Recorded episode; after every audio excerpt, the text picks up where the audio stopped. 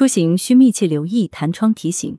清明假期，民航旅客出行短途周边游趋势明显。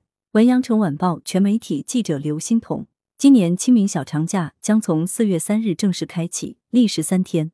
记者从有关方面了解到，清明期间国内航线旅客运输量同比下降约八成，旅客出行呈现更明显的短途周边游趋势。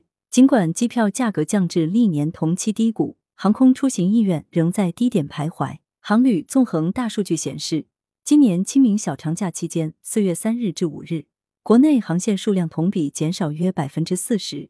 计划航班量同比下降约百分之五十五，民航旅客出行量仅为去年同期的百分之二十，同比下降逾八成。从旅客客源及目的地来看，广州、重庆、成都、西安、杭州是旅客出行的五大热门城市，而往年的热门目的地上海因受疫情影响，机票少有人问津。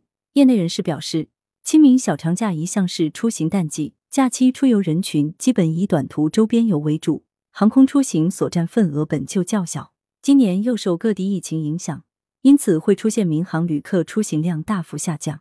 值得一提的是，记者通过多个 A P P 查询票价时，都会出现北京市出港提醒、上海市进港提醒等类似弹窗提醒，第一时间告知相关重要出行提示。建议在清明期间有出行需求的游客，应密切注意始发地和目的地城市的相关防疫措施，妥善安排行程。来源：羊城晚报羊城派，责编：黎存根。